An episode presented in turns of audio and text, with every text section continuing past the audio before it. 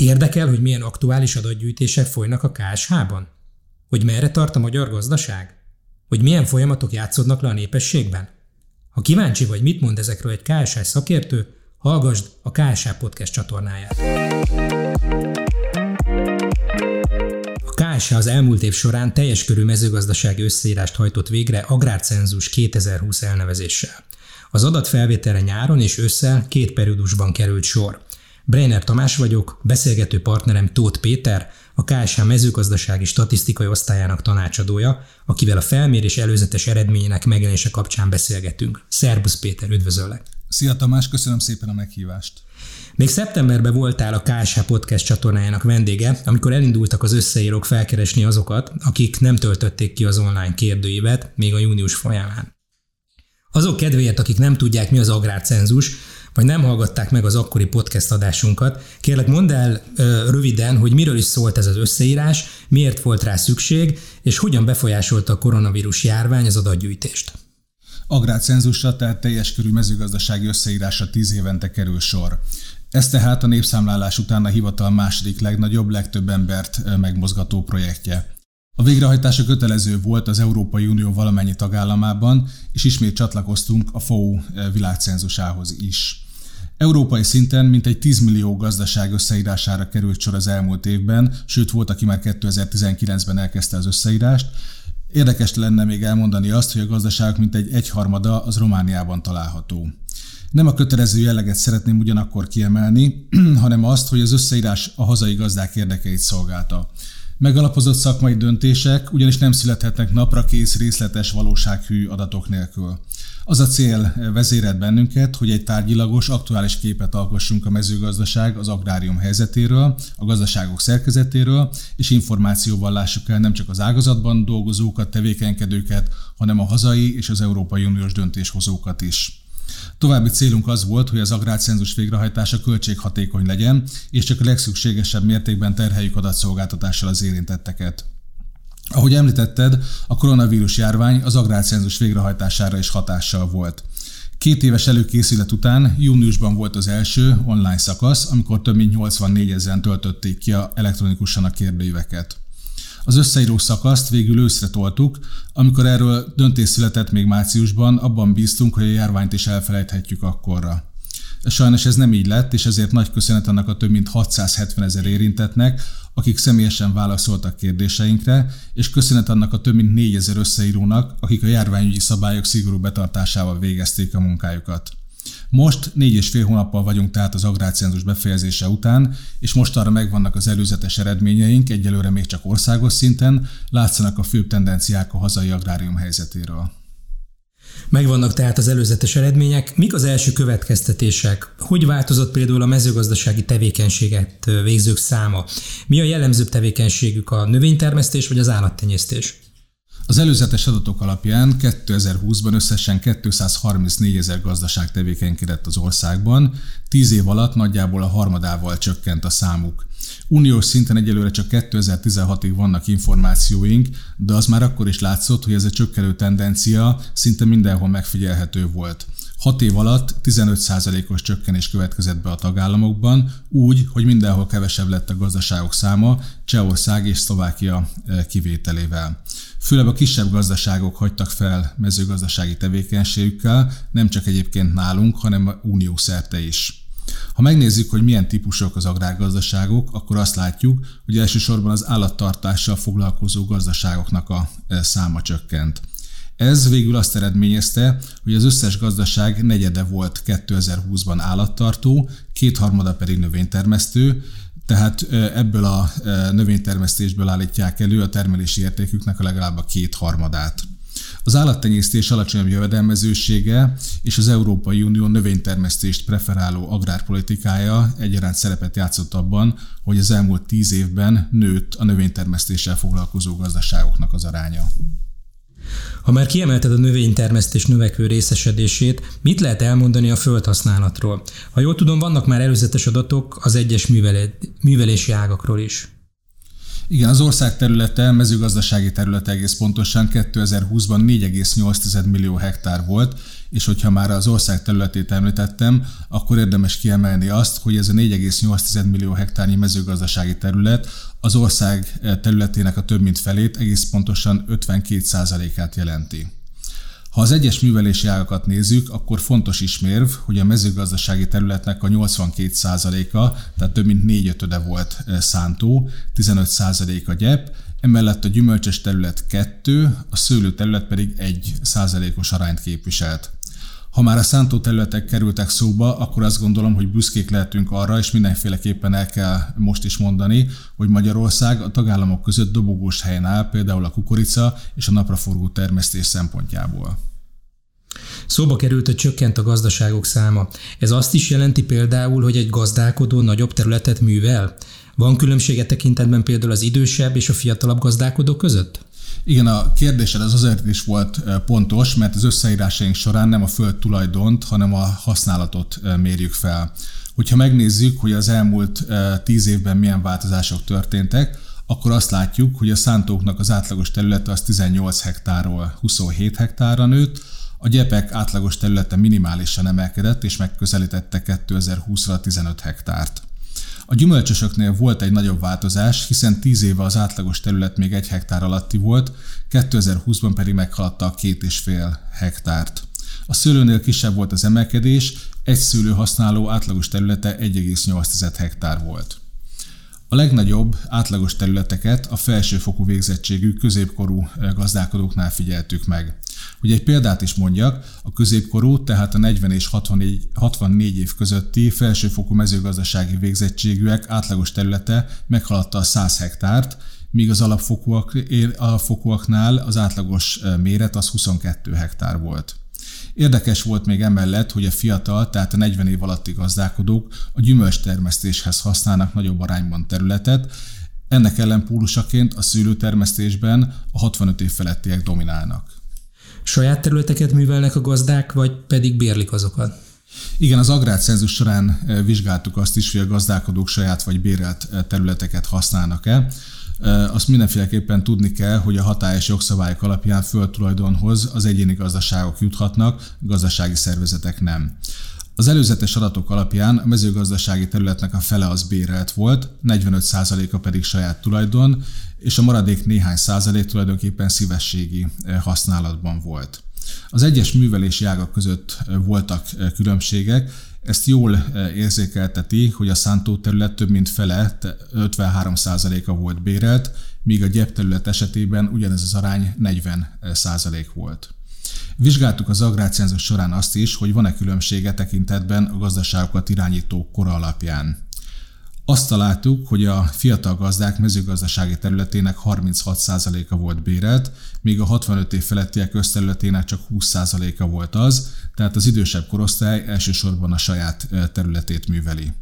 Összességében az átlagos bérelt terület a szántó esetében az 70 hektár volt, míg a gyepnél 36 hektár, tehát az, tehát az egyes művelési ágak esetében nagyobb volt a bérelt területnek a nagysága, mint a saját tulajdonú. Köztudott, hogy a hazai almatermesztés európai szinten is jelentős.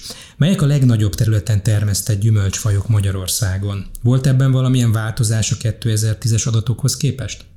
Valóban a magyar gyümölcstermesztés nagy jelentőségű, bár pont 2020-ban a tavaszi fagyok miatt a hazai almatermesztők például nagy károkat szenvedtek el. A megyről ugyanakkor elmondható, hogy megybefőtt gyártására egész Európában szinte csak a magyar megy alkalmas. Az agrárcenzus előzetes adatai alapján 10 év alatt nagyjából 5000 hektárral nőtt a gyümölcs terület, tehát egy olyan 85 ezer hektáros területről beszélhetünk most.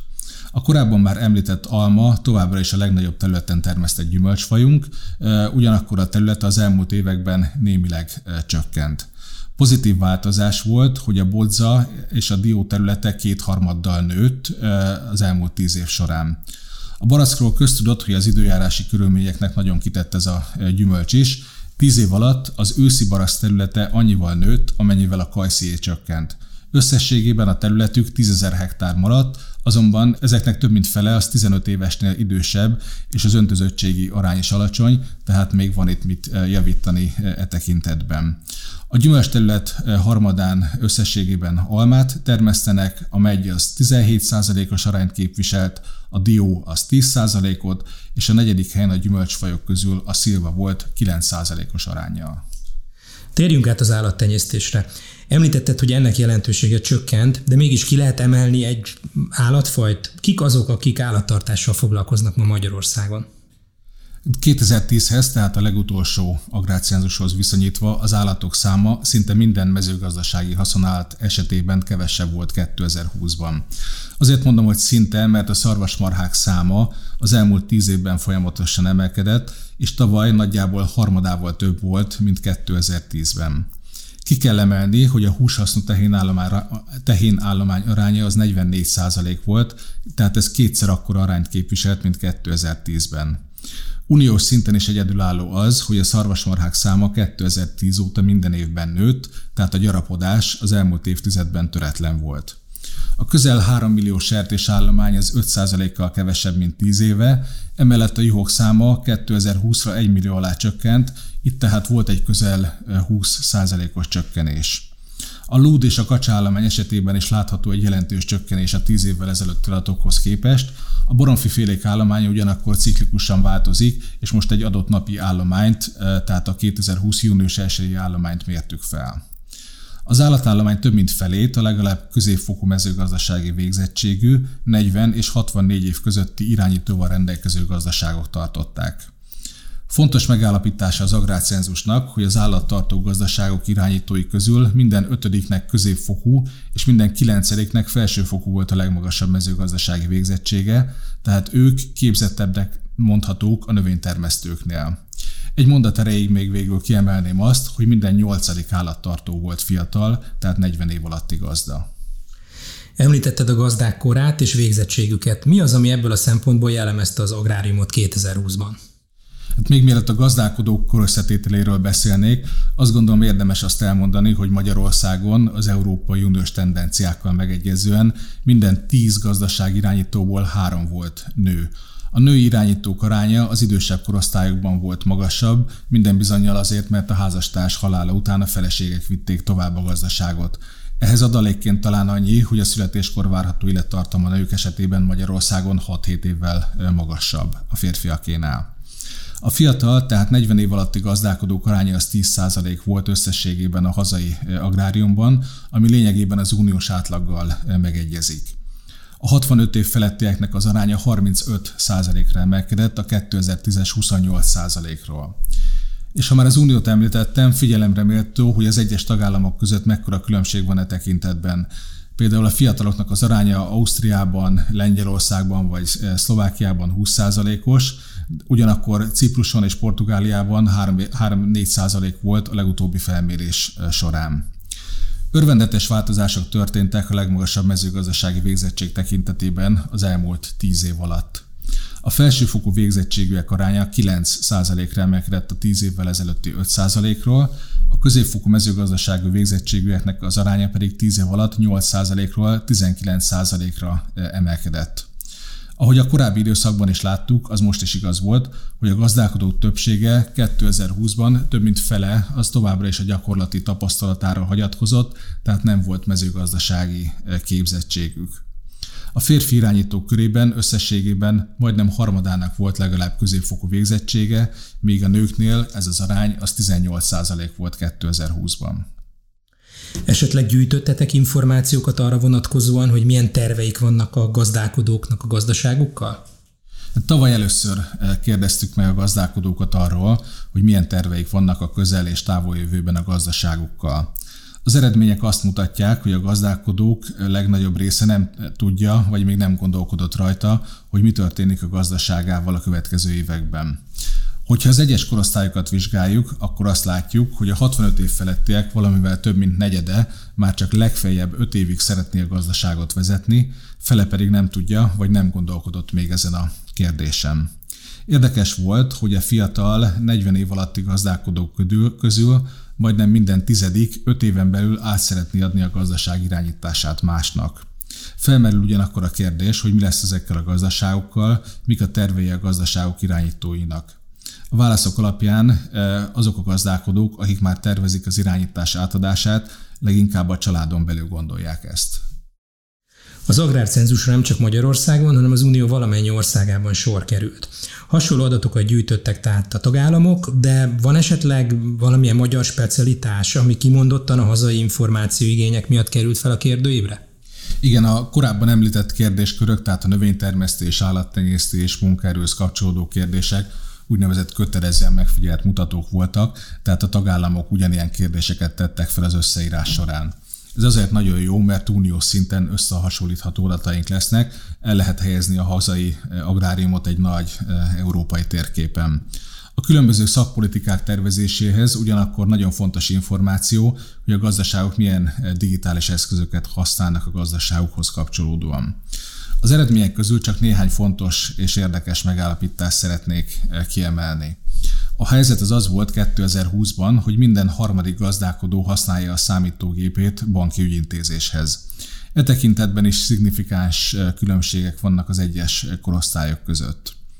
A precíziós gazdálkodáshoz kapcsolódóan a leggyakrabban használt a növényállapot felmérés, 5%-a a gazdaságoknak végzi ezt saját eszközével, vagy szolgáltatásként veszi ezt igénybe.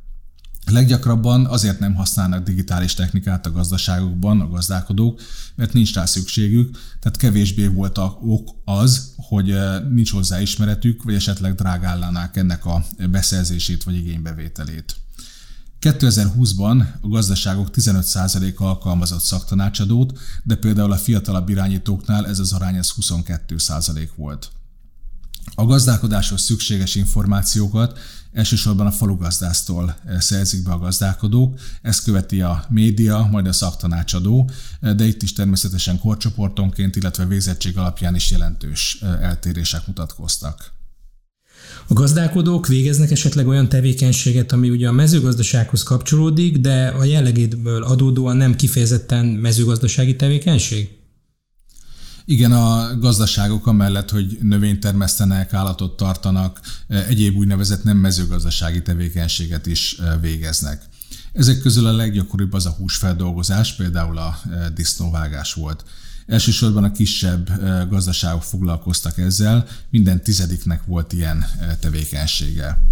A nagyobb termelési értékkel bíró gazdaságoknak a 4%-a végzett mezőgazdasági szerződéses munkát, ilyen például a talajművelés, a betakarítás, tehát nekik állnak rendelkezésre megfelelő gépek ezeknek a munkáknak az elvégzéséhez. Ha megnézzük, hogy milyen típusú nem mezőgazdasági munkát végeznek a gazdaságokban, akkor elmondható, hogy az idősebb gazdaságirányítók nagyobb arányban foglalkoznak húsfeldolgozással, a fiataloknál, a fiatalabbaknál ugyanakkor a szerződéses munka és az egyéb tevékenységek eh, képviselnek nagyobb arányt. Számos gazdaság foglalkozott az előbbiek mellett még borkészítéssel, palackozással, de például a gyümölcs és a zöldségfeldolgozás is hasonló eh, nem mezőgazdasági tevékenység volt. Befejeződött már az adatok feldolgozása, vagy még folytatódik? Mikor lesznek végleges adatok?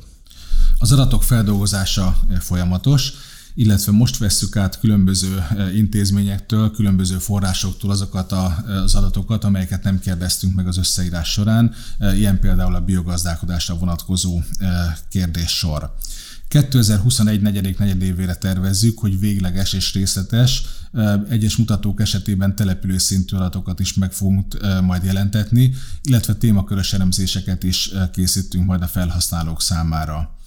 2022-ben, amellett, hogy Európai Uniós szinten is összehasonlítható adataink lesznek, megnyitjuk majd a kutatószobát is az érdeklődők előtt, ahol nagyon, mélyebb, nagyon mély szintre le tudnak majd menni az érdeklődők, kutatók, és ott tudnak majd válogatni az adatok között, saját maguk számára is készíthetnek majd ezek alapján elemzéseket. Felhívom még végül a figyelmet a KSH agrárcenzusok aloldalára, ahol már megtekinthető az elemzésünk, amely az előzetes adatok alapján eh, készült el. Tóth Péter, köszönöm szépen. Köszönöm szépen, Tamás.